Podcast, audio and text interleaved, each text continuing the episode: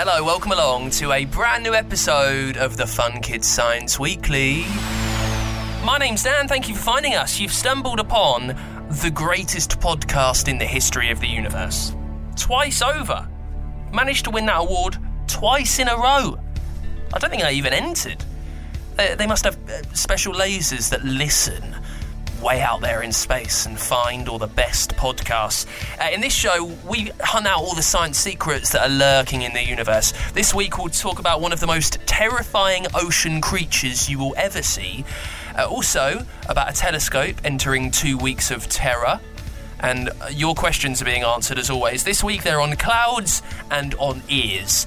Uh, first, let's catch up with one of our favourite geniuses on the show. If you've never heard it before, this is Professor Hallux. He knows everything about science, he loves investigating as well. Take a listen. Professor Hallux Builds a Body is produced by Fun Kids with support from the Wellcome Trust.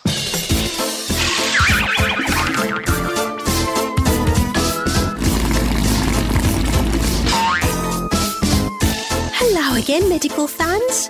I'm Nurse Nanobot, and it's time to join Professor Hallux again as he continues his quest to build a body. I'm here in his lab, and it's like a car crash in a fudge factory here. What a mess! Enormous stacks of stethoscopes, tall tanks full of test tubes, and boiling vats of smelly concoctions. It looks like his cleaner hasn't been back yet, or maybe she's stuck under one of the piles of papers. Brainbox Professor Hallux is building a body, and he's beginning to take shape. So, what's the plan today, Prof? Thanks, Nurse Nanobot. Today, my body's getting some marvellous hair and nice nails. Things you might think just help us look pretty, but they have all sorts of jobs.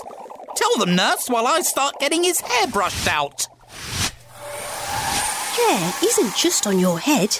Your eyebrows and eyelashes are hair too. In fact, you are almost totally covered in hair from head to foot. But most hairs are too fine to see. The only areas of skin that don't have hair are the soles of your feet, palms of your hands, and your lips. True, true. In fact, the first sign of madness, you know, is hairs on your palms. And the second sign of madness is looking for them, you know. Only joking. Bet you were looking at your hands there for a second. Depending on where the hairs are, there are differing amounts. For example, there are 10,000 hairs on your head, although you lose about 100 a day when you brush your hair. So I've got a lot of hairs to line up here. Carry on, nurse. Different hairs have different jobs. On your head, thick hair keeps your head and brain nice and warm. Eyelashes and eyebrows stop things from getting in your eyes. On your arms and legs, the hairs stick up when you're cold to trap air underneath. Another way to keep you warm. Wherever it is, hair grows the same way. At the base of the hair is a root where cells mesh into keratin, the protein that hair is made from. This root sits in a follicle, which is a special hole in your skin, which is supplied with blood vessels and paired with a sebaceous gland to keep the hair moisturised. Hair gets too oily, it starts to look rather greasy. Time then for a shampoo. It makes sense to be kind to your hair, as each strand is with you for up to six years. Wash it regularly and brush it to keep it tangle free and shiny. I'm giving my body's hair a good lather now. Hair comes in all sorts of colours blonde, black, brown, red. The colour comes from melanin, a chemical that makes hair darker. As we age, the hair loses this pigment, which is why it goes grey. Another thing that changes the way hair looks is the shape of the follicle. Round follicles make straight hair. Oval follicles make hair wavy. So that's the lowdown on hair. And my body has a lovely head of wavy brown hair. Now to add some nice nails. Not the sort you bang into wood with a hammer. The ones on your fingers and toes. How could you scratch and itch or peel a sticker without them? Over to you, nurse. Nails are made of keratin too. The same protein that your hair is made from, and they grow in a similar way to hair. They grow from the root, which is underneath the skin at the bottom of each nail. The new cells push the old ones out. So, like the hair you can see, Nails are made of dead cells, which is why it doesn't hurt when you snip them. The nails on your fingers sit on nail beds, which are served with blood vessels. That's what makes healthy nails nice and pink. At the bottom of the nail, where it meets the skin, is a rim called the cuticle. Sometimes you can see a pale half circle on the nail. This is called the lunula from the word for moon. Nails grow very slowly, about three millimetres a month, which is good reason not to bite them. You'll have to wait a long time to get them back. That's right, naughty nail nibblers. It makes sense to keep your nails short and neat anyway, and if they're tidy, you won't be tempted to bite them. You could be eating germs and harming your fingertips. Now to file my body's natty new nails. Looking good. It can be fun to use nail files and give yourself a manicure, but don't use nail varnishes unless an adult says it's okay. They're normally just for grown ups as they contain a lot of chemicals. Horrible old anatomy fact. Oribasius was a doctor from the 3rd century and he put together all sorts of concoctions to help people who had lost their hair. One treatment he used was to heat up candle wax, tar, and glue, and used this sticky stuff to painstakingly attach each hair back onto the head. To help grow new hair, another concoction he invented was goat dung, roasted in oil on a smooth seashell. Yuck! Now, I don't think the goat dung remedy caught on. Although, interestingly, hair extensions today are glued onto the existing hair with a type of glue, so he was on the right lines there. Disgusting detail. The lady with the longest nails in the world was Lee Redmond from the United States. She didn't cut her nails from 1979, and by 2009, they were over two foot long each, a total length of 7 metres, 51.3 centimetres. Unfortunately, she broke them in a car crash in that year, so lost the record. But no one has bettered it yet. The longest hair in the world belongs to a lady called Xie Qiuping from China, and it's an amazing 18 feet, 5 inches long. That's over 5 metres. It must be difficult to brush hair that long. She'd need a brush on a stick. My body's hair and nails are nice and neat and short. Easier to keep clean and tidy that way, if you ask me. Right, my body has lovely neat nails and a brilliant barnet on his bonce. Let's zap it together and let the lightning loose! Terrific! Success! He's shaking out his hair and flexing his fingers. I think he likes it. That's my work done for today. Next time we'll be getting things pumping with a heart and blood for this body. Hope you can join us then. You can find out more about the Professor and his body at the Fun Kids website, funkidslive.com. Professor Hallux Builds a Body is produced by Fun Kids with support from the Wellcome Trust. Let's get to your questions then. I love this part of the show.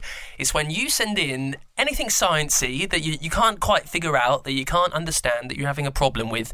You leave it as a review for us over on Apple Podcasts. Then I do all the digging. I work it out for you. First up this week, we've got Keo, who is nine, who wants to know what are clouds made of? Keo, clouds are just clumps of water droplets.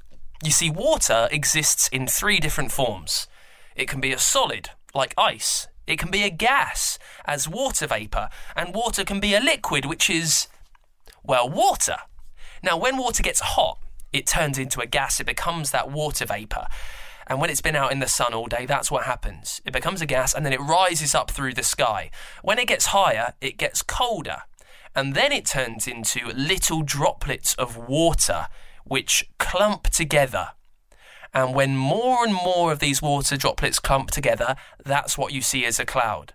And when more and more of them clump together, uh, they get heavy, they get thick, and they burst, which is why it rains. Thank you for the question, Keo.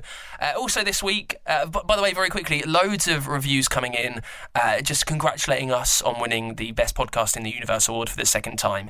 If that's you, if you've sent that kind message, thank you very much. Uh, another question is from Emily, who uh, wants to know how do ears work? Ears do two things really they help you listen and they help you keep balance. Now, in your ear, you have an eardrum. When sound makes a, well, well a sound, it makes the air vibrate. And then that ear hits the drum, which makes it wobble about and vibrate too.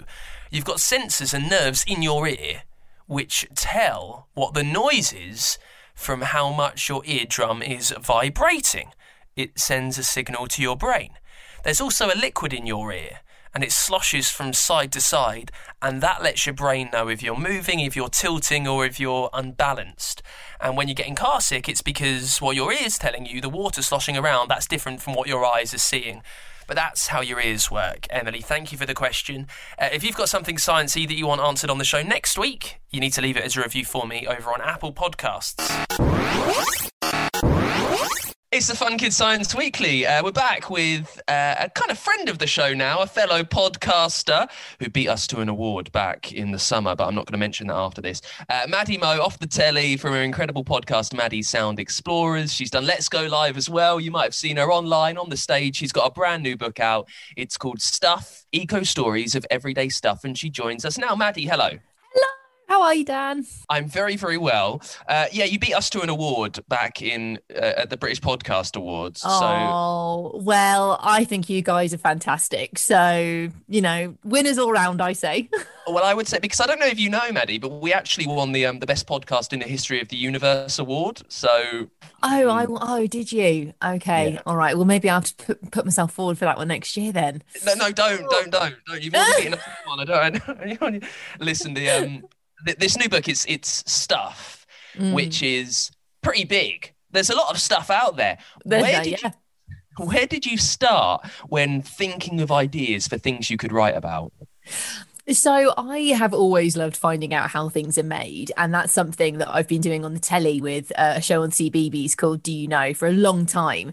But all of those, um, everything I've, I've, I've I visited and found out for that particular show has been based in the UK.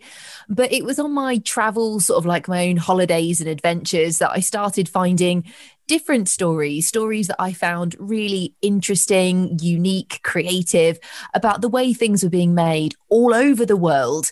Um, in just in just ways that I guess just sparked my curiosity, and it all started uh, when I was on holiday in Thailand. I ended up at this small factory because I do, I do like to find out what sort of stuff is being made in an area when I travel there because I genuinely do find it interesting.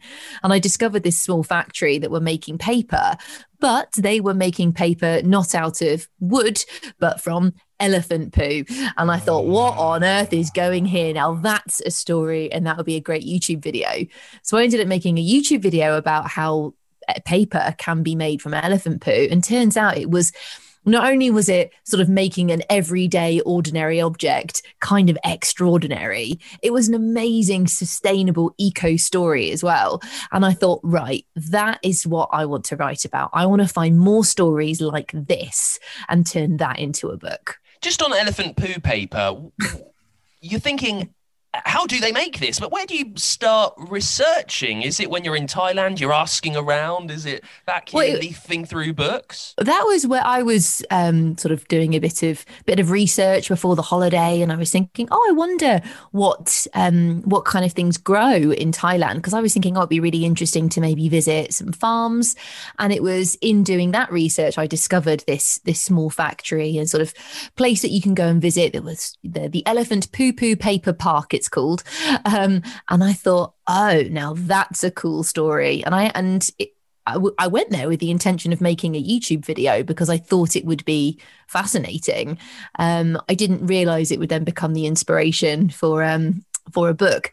But actually, it turns out that there've been lots of similar stories that I'd sort of accidentally been gathering that were all sort of along the same kind of lines. And it wasn't until I sort of put them all together and I thought, oh, hang on a second, there's a theme here.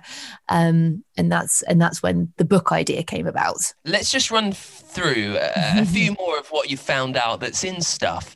Uh, I'm, I'm leafing through it right now. Uh. Tell us about tell us about fog catchers that we would find high up in Lima in Peru. Okay, so this is, I, I find this story quite magical, uh, but really it's just science and the water cycle.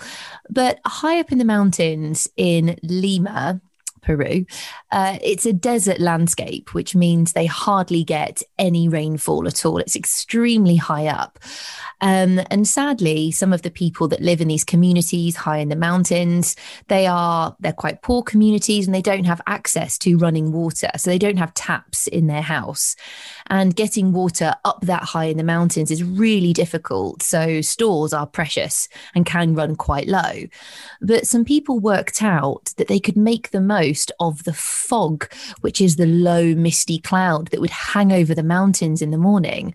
So they started hanging these giant nets. Imagine uh, volleyball nets for giants like that.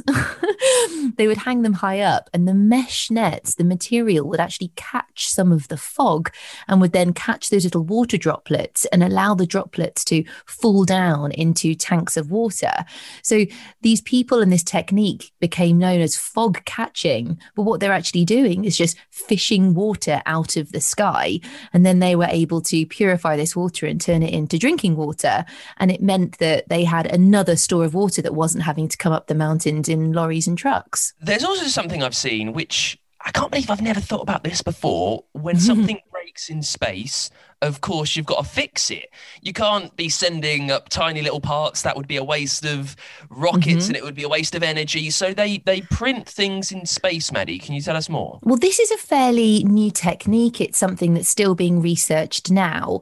But yeah, one of the problems with space travel, particularly if you look to the future where humans may be going to Mars, um, you need to find a way to be able to fix and make things and update equipment on board the, the, the space vehicle that you're traveling in. So they've introduced 3D printers.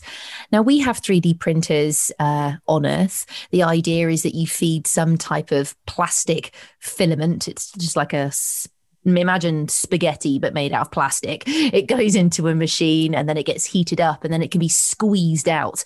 And then when you add layer upon layer upon layer upon layer you're able to make a 3d object. And 3d printers have now been designed to work in space so that if someone on board a spaceship needs a certain type of tool they can just download the instructions to the 3d printer and print it there and then.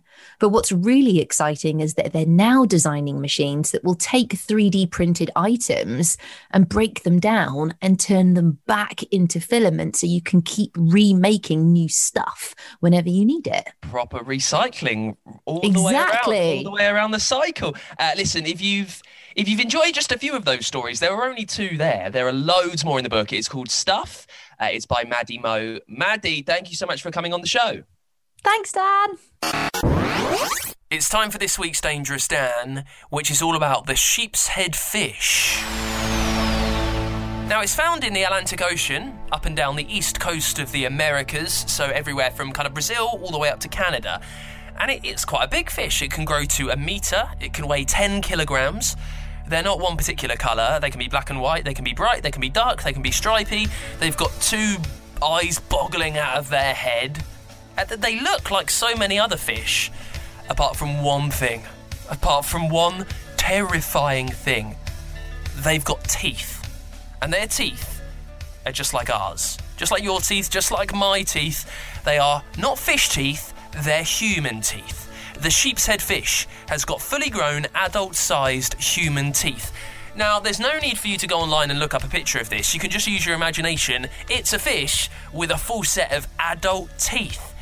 Have you ever seen those cartoons when an animal accidentally puts in, like, their nan's dentures, their fake teeth? That's what it looks like.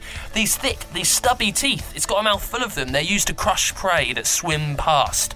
It's a terrifying sight. And it's these big chompers with a mouth like a ram that makes it named the sheep's head fish and gets it its place on our Dangerous Dan list. Time to catch up with one of our favourite geniuses on the show. She answers loads of your gadget questions. This is Techno Mum.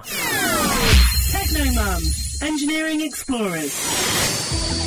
I'm addicted to funny videos, even if it's just animals doing derpy things. Sometimes I laugh so much it actually hurts. Mum, you've got to see this one. You've left all the lights on downstairs. That's a real waste of energy. We do have to pay for the electricity, you know. Sorry. Hey, imagine if we could capture the energy from laughing. I'd be able to pay the bill easily after watching just a few of these videos. That's a good idea. It's the sort of thinking energy engineers use to solve problems. Energy engineers? Are they like engineers who are really energetic? Ha ha, very funny. No. They're a type of engineer who work to find new ways to generate energy or to conserve it. Imagine you've got a massive factory making video game consoles. It's the size of a football pitch, and the machines have to run 24 hours a day to make enough consoles for all the orders. Now, how big do you think their electricity bill would be? Pretty completely enormous. Power is needed to make the machinery work, and workers need lighting and heat in order to do their job safely. An energy engineer might help the factory owner to come up with ways to use less energy and keep costs down. And to help the environment. That's right. So if you're an engineer trying to come up with solutions, what might you do? Um, I'd have a good look around and take readings of how much power was being used by what and when. I suppose the lighting would be used more at night and there'd be more heating in winter. That's right. And we can't get rid of nighttime or winter, but engineers might be able to suggest using light fittings that are more energy efficient and insulating the factory so that less heat escapes. And they could have sensors on the light so that they turn off in areas when people aren't there. That's a terrific idea. Those would come in handy in our house too. Energy engineers need to understand about all types of energy and how machines and buildings use it. They'll be taking measurements of items or places or using computer programs to figure out what changes could be made to improve the energy efficiency. Another type of energy engineers will be working on is improving and finding new ways to create power. Check out this video. Windmills. They're so cool. Windmills or wind turbines are becoming a very popular way to generate electricity and cause less harm to the environment than fossil fuels. Now, whilst the biggest ones in the UK are about 200 feet high, scientists in America are working to create one that's over 1,600 feet high. That's half a kilometre. Whoa. Impressive, right? The larger a turbine is, the more powerful and efficient it is. So the thinking is that bigger will definitely be better. New technology is needed to make the blades both strong and able to bend in the strong winds you find out at sea. I'd love to see it. How cool would that be? Very. It's just one of many cool engineering jobs out there. Imagine a turbine so big it created enough energy for the whole world. And imagine if every light bulb was super efficient. It wouldn't matter if I left them on all day. Nice try. Wasting energy is never a good idea, so switch them off. All right. Engineering Explorers, created with support from the Institution of Engineering and Technology to celebrate the Year of Engineering. Find out more at funkidslive.com slash technomum. It's time for this week's Science in the News. The UK supermarket Morrisons is going to feed cows seaweed to cut down burps and farts. Now, we've heard about this, especially over COP26. Cow farts have methane in it. It's a very bad gas for the environment. It keeps the air in, it makes it get hotter, and it contributes to the climate crisis. Uh, so, Morrisons, the supermarket, they're feeding their cows seaweed to try and stop the farts, really. Also, the new James Webb Space Telescope is getting two weeks of terror. It's a huge telescope. It'll try to see the very first stars that are in the universe, and it's massive. But with so many little bits of tech and materials on there that could all go wrong, it could break, it could tear and snap. The experts, they're going to fold it up, put it in a rocket, fire it into orbit, and then it'll unfurl again. But it could tear, it could break.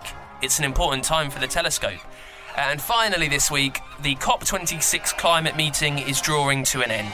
Big talk from leaders all around the world has happened recently over the last 12 days up in Glasgow, promising carbon cuts, grand plans to reduce energy, and innovative ideas. But now the question is will it happen? There have been 25 other climate meetings before this. Now is the time to prove that they want to save the world. And that is it for this week's Fun Kids Science Weekly. Uh, thank you so much for listening. If you've got something sciencey that you'd like answered next week on the show, or you'd love to give your congratulations for the two time Best Podcast in the History of the Universe Award winner, us, leave it as a review for me on Apple Podcasts.